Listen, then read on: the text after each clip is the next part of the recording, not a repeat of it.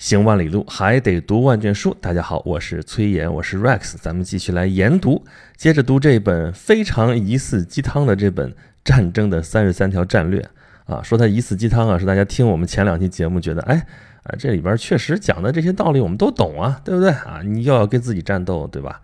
又要在自己处于劣势的时候准备怎么翻盘，这里边这些道道我们都知道啊。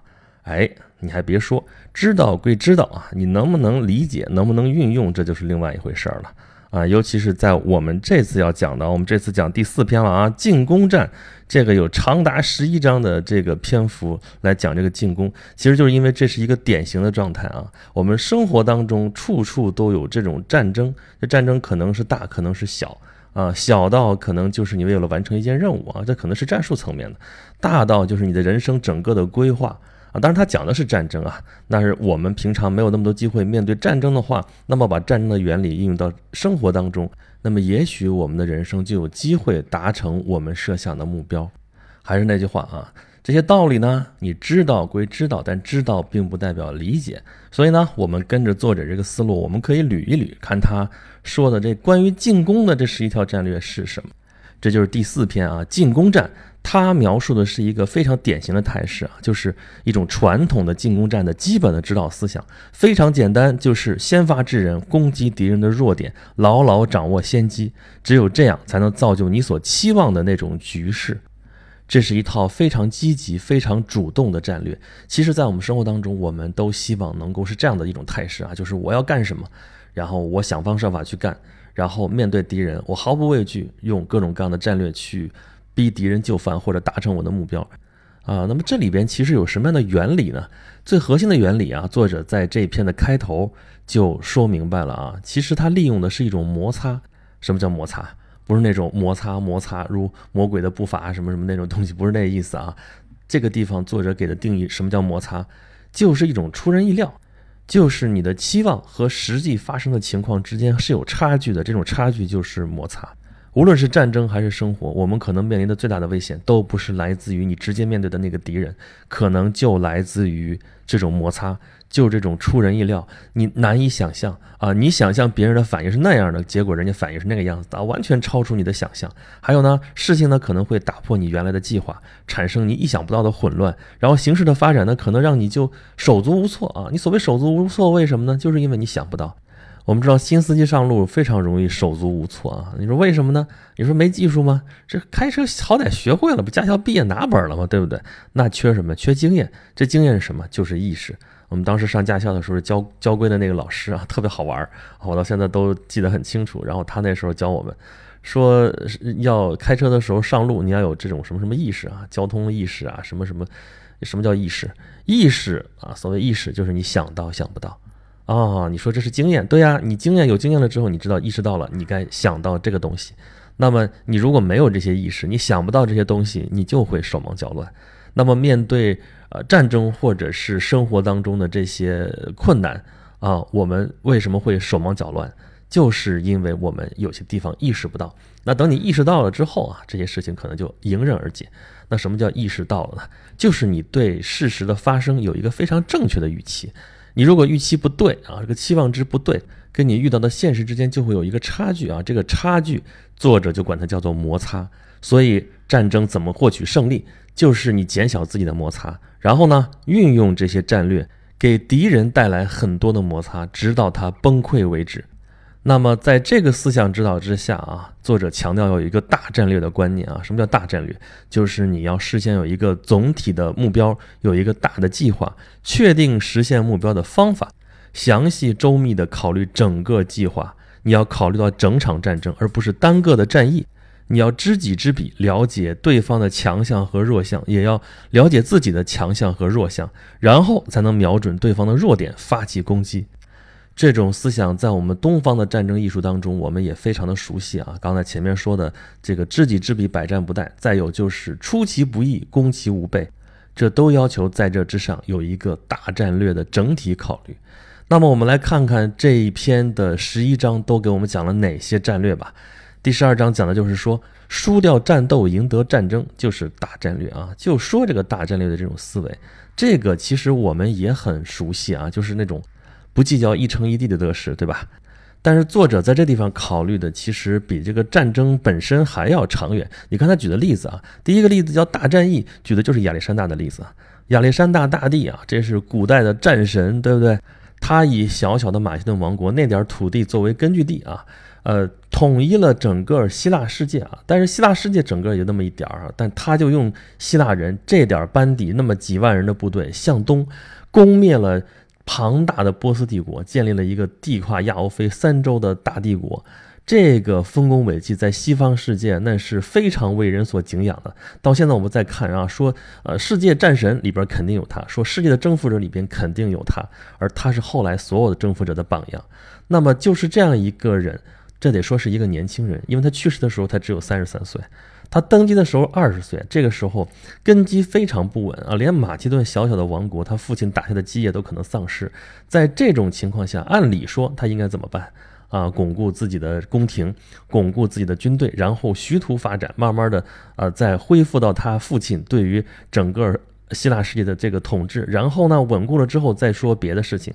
但是呢，他母亲，他母亲其实是个神棍啊，神神叨叨的，预言他将来是一个大帝国的统治者，要征服波斯帝国，如何如何。这话大家当疯子来看啊。但是亚历山大就信了，或者说，就算他信不信，他最后也达到了这样的一个结果。他用的什么办法？在别人都以为他要巩固国内呃这个局势的时候，他果断出兵希腊世界啊。他重新征服了底比斯，又发兵进攻雅典。雅典人害怕报复啊，就祈求原谅，并且重新加入联盟。在所有的人都认为他要向雅典报复的时候，他原谅了雅典。那么，以马其顿为首的这个希腊联盟就得以重新建立。在所有人都认为他应该巩固这个联盟的时候，他却提议发起圣战，要攻打波斯帝国。人波斯帝国跟希腊真是世仇啊！之前希波战争打的那么一个不亦乐乎，对不对？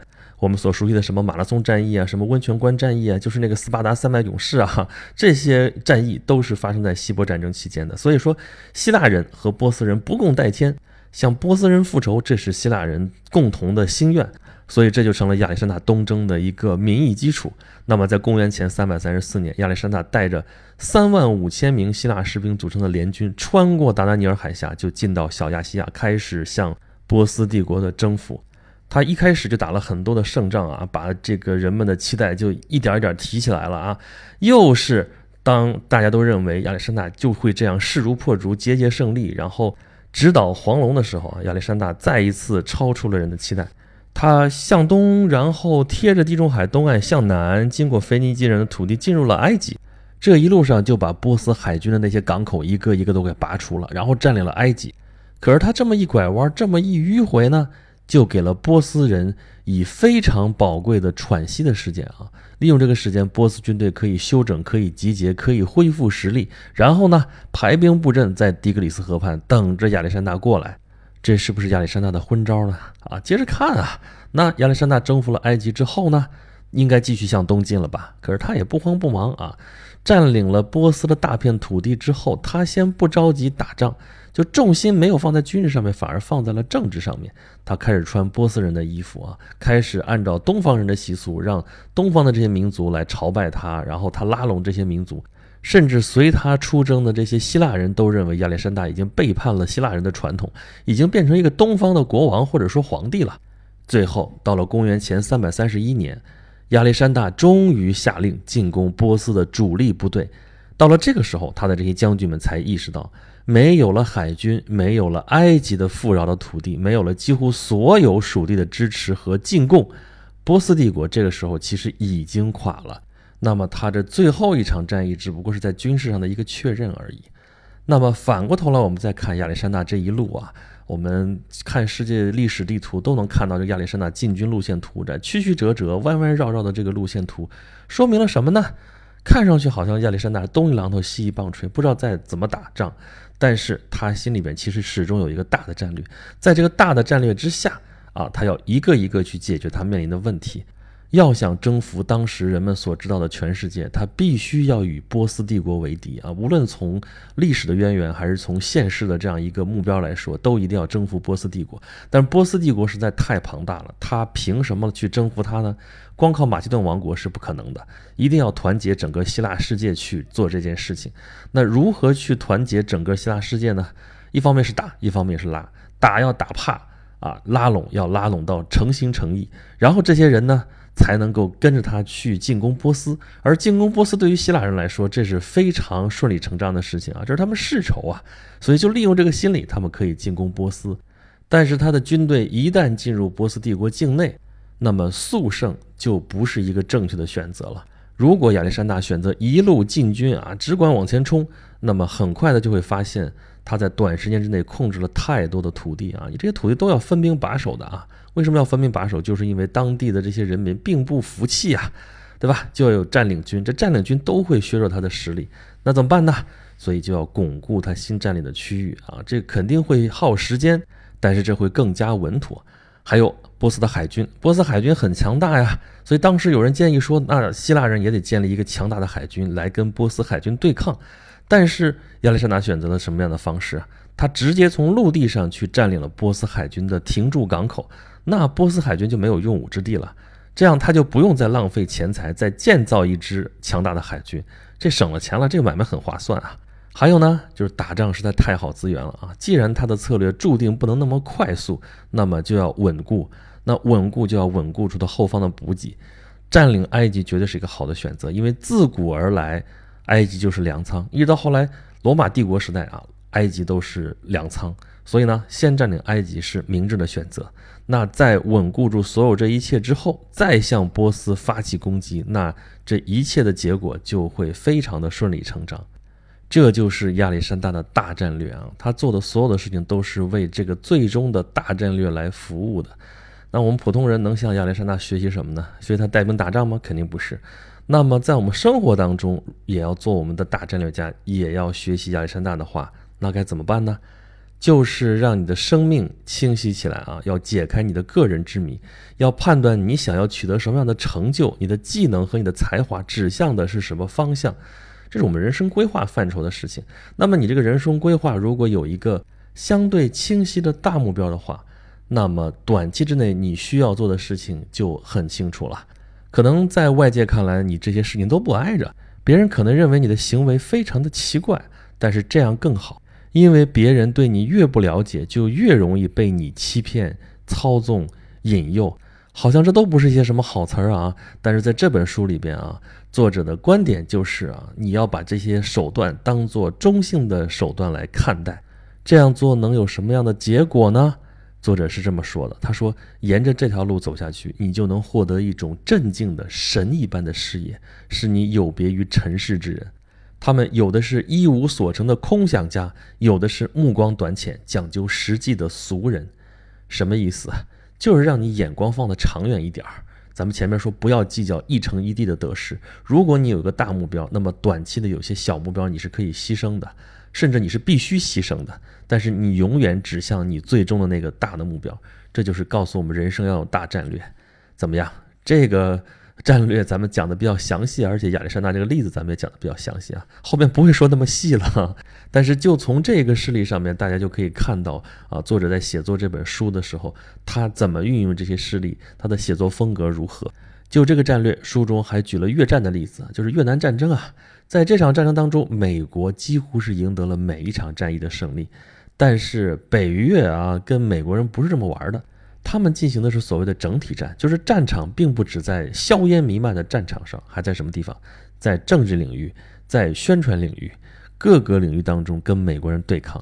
北越的目光呢，一直朝前看，不停地扩大视野，分析战争的全球背景啊，不光关注越南战场，还关注美国的总统大选。看样子北越人对美国的文化非常了解，知道美国文化对于战争的支持到底是怎么一回事儿。而且他们很会利用新闻媒体的力量啊，倒不是说他们自己的媒体有多么厉害，而是他们就用美国的媒体，因为他们发动战役的这些地点选择都是经过精心策划的，都是美国的这个新闻网络能够覆盖到的地方，所以美国人在家里坐在电视机前就看到说啊，越南战争居然打成了这个样子啊，所以反战的呼声越来越高啊，对于美国政治的影响也非常的微妙。书里面这样写的非常有意思啊，就是北越不需要在战场上赢得某一场战斗，实际上他们也从没赢过，但是他们的视线能够越过战场，落在政治和文化上，所以他们赢了战争。所以作者所说的大战略是什么呢？就是让我们超越我们狭隘的思维，超越我们微观的视角，超越我们对每一个非常具体的事件做出反应的这种本能。因为这些都是小战略。那什么是大战略？就是你要实现远大的目标，那么你目前做的一些决定可能就会是间接的，可能是曲折的，可能是无法直接看到结果的。但是你要很清楚，这些都是为最终目标服务的。那么在这样的大战略的指导之下，我们应该怎么一步一步的取得我们这个进攻战的胜利呢？那接下来的战略啊，咱们一个一个就简单的啊，咱们捋一捋，你就知道了啊。那第十三章说的是要了解你的敌人，情报战略这个很重要啊，这个不用我们说，《孙子兵法》里边专门有一篇就在讲用箭，对不对？啊，我们最近看到电视上啊、网络上这个谍战剧一部接着一部啊，拍到后面大家都审美疲劳了，拍的这些剧都感觉像神剧了，但是大家还是乐此不疲啊，对这个题材还是很感兴趣啊。这也充分说明这个情报战略啊，又有意思，又确实是对于战争的进展非常有用处。啊，那么下一个战略是什么呢？用突然而快捷的行动摧毁敌人的防御，闪电战战略啊，这个大家太熟悉了啊。希特勒当年这个闪电战是非常有名的。不过在书里边举例子的时候，先举的例子还不是希特勒，是成吉思汗，是蒙古人。确实，说到闪电战的鼻祖，还真是蒙古人。在古代世界的时候，他们其实就是用闪电战的战略来实现他们的战略目标的。下一个战略是控制态势啊，是逼迫战略。那么，要想在战场当中赢得主动权，就要争取到控制权。争夺控制权的斗争是非常需要智慧和谋略的。那怎么才能控制别人呢？要想办法让你的敌人跟着你走。要转移战场，就是把敌人拉到你希望发生战斗的地方，因为这地方你熟悉，他不熟悉，这对你来说就是优势。要逼迫敌人犯错误，那敌人犯的错误就是你的优势。这个控制战略的最高境界是什么？并不是让敌人觉得事事都被你控制了，而是让敌人以为是自己在控制，但是一步一步落入了你的构中。因为人往往是不会怀疑自己的，所以让他不知不觉就着了你的道，这是最高的战略。下一个战略是打他们的痛处，重心战略。你说这个我又明白了，这打当然要打到对方疼的地方了。对，道理好说，你会运用吗？啊，这地方举的例子就是咱们之前讲迦太基必须毁灭的时候，讲西庇阿对付汉尼拔的那个例子。汉尼拔啊，这是古代世界的一尊战神啊，他越过阿尔卑斯山打到了罗马本土啊，罗马人实在是对他恨之入骨。但是这汉尼拔就赖在这里了，你怎么办呢？那么西庇阿他面临的就是这样的问题，他解决问题的方式就跟其他人想的不一样。他发现汉尼拔的军队的重心，虽然他人在。罗马本土就是在意大利半岛上面，但是他的重心并不在意大利，而是西班牙，所以他率军攻破了迦太基人在西班牙的基地。啊，等西班牙被打下来之后呢，重心跑哪儿去了呢？还不在意大利半岛上，而在迦太基本土，所以他又率军登陆了北非，这就逼得汉尼拔不得不被召回。西庇阿通过这种迂回曲折的方式取得了战略上的胜利，这比他在扎马战役上打败汉尼拔都更有意义。这个地方咱们插一句题外话啊，就是经常有朋友问我说：“哎，你怎么记住那么多东西呢？你这知识结构怎么回事？怎么去训练的？”我说这事儿就是你见的多了，你不就记住了吗？啊，咱们前面刚刚讲过迦太基必须毁灭那本书啊，就是我至少那我来讲的话，我看过这本书，那地方刚刚讲了迦太基的故事，讲了汉尼拔的故事，这个地方这本书里边又出现了迦太基的故事，故事还是那个故事，他再说一遍，你不就记得更清楚了吗？而且他在这个地方跟那本书有了联系啊，你就能够更加去深入的思考，说哦，这里边汉尼拔运用了什么样的战略，这个大西庇阿他运用了什么样的战略。这你不就更加加深印象、加深理解了吗？那么有很多这样的节点，你慢慢就会把你的这些知识串成网，然后你就建立了你的知识结构。当然了，这个过程跟这本书一样啊，简单来说是这样，但实际上你要去做的话，你要书是要一本一本的读啊，这个东西你要一点一点的去记、去了解、去理解。好，后面还有几个战略，咱们简短截说啊。下一个说的是。将他们拆散了打，分而胜之战略啊，这一个个击破，这个好理解。下一个说攻击敌人的软肋啊，迂回战略，就是你如果正面打不了的话啊，抵抗非常的顽强的话，那你可以迂回包抄啊，这个事情也好理解。啊。那么下一个战略说是包围敌人，这是歼灭战略啊，这个更好理解了，就是要把敌人围得死死的，然后歼灭他们。再下一个说通过策略削弱他们啊，成熟收割战略啊，就是如果敌人很强大的话，那么怎么办呢？要通过某些方式把敌人置于一种非常虚弱的状态啊，让他们疲于奔命，让他们徒劳地追逐一些莫名其妙的目标啊，反正是要给他们制造一个两难的境地啊，就是要么这样，要么那样。但实际上呢，每一种选择都对他们是不利的。这样的话啊，等他们一个一个趟过你给他们制造的这个混乱和干扰的话啊，他们在困惑、在沮丧、在愤怒之余。就像成熟的果实一样，微风轻轻一吹就坠落下来了，你就可以收割了。听听这多坏啊！那么再下一个战略说的是边进攻边谈判，外交战争战略。咱们老说战争是政治的延续啊，那战争跟政治之间到底是一个什么样的关系啊？那你要想在谈判桌上获取更大的利益的话，你就要在战场上获得更大的筹码，也就是说，你要不断的制造压力。逼迫对方接受你的条件啊，你获取的越多，你可退让的也就越多，你就越有空间。那么最终我们获得的结果，就是要在谈判桌上加上战场上我们最终能够获取到的最大的利益。那么在进攻战这一篇当中，作者所写的最后一个战略是什么呢？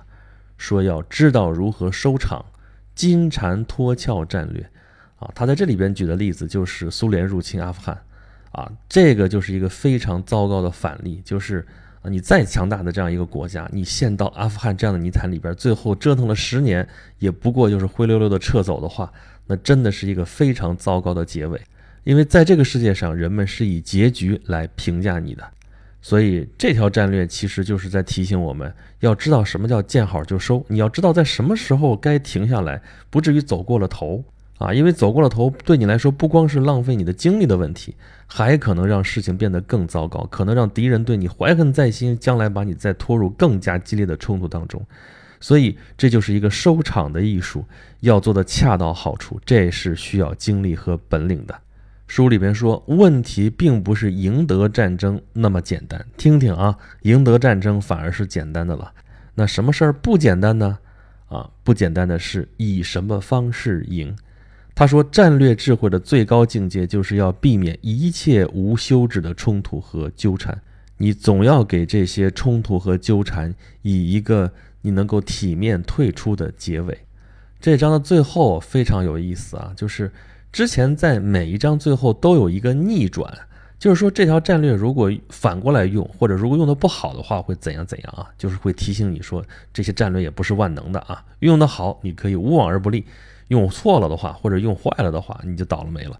而在这一章的最后，他这个逆转怎么写的呢？就只有一行字：糟糕的收场没有任何价值，因此这一战略也就不存在逆转。好吧，这一期节目咱们讲的就是这本《战争的三十三条战略》里边的十一条。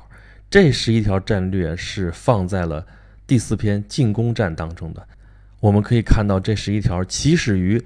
我们要有一个大战略观，终结于说你要有个好的结尾，这是非常完整的一个进攻的哲学或者进攻的逻辑。但是这样完整的一整套战略是不是就足够了呢？我们如果身处非常不利的劣势的时候，我们还有没有办法翻盘呢？这就是我们下一期要讲的内容了。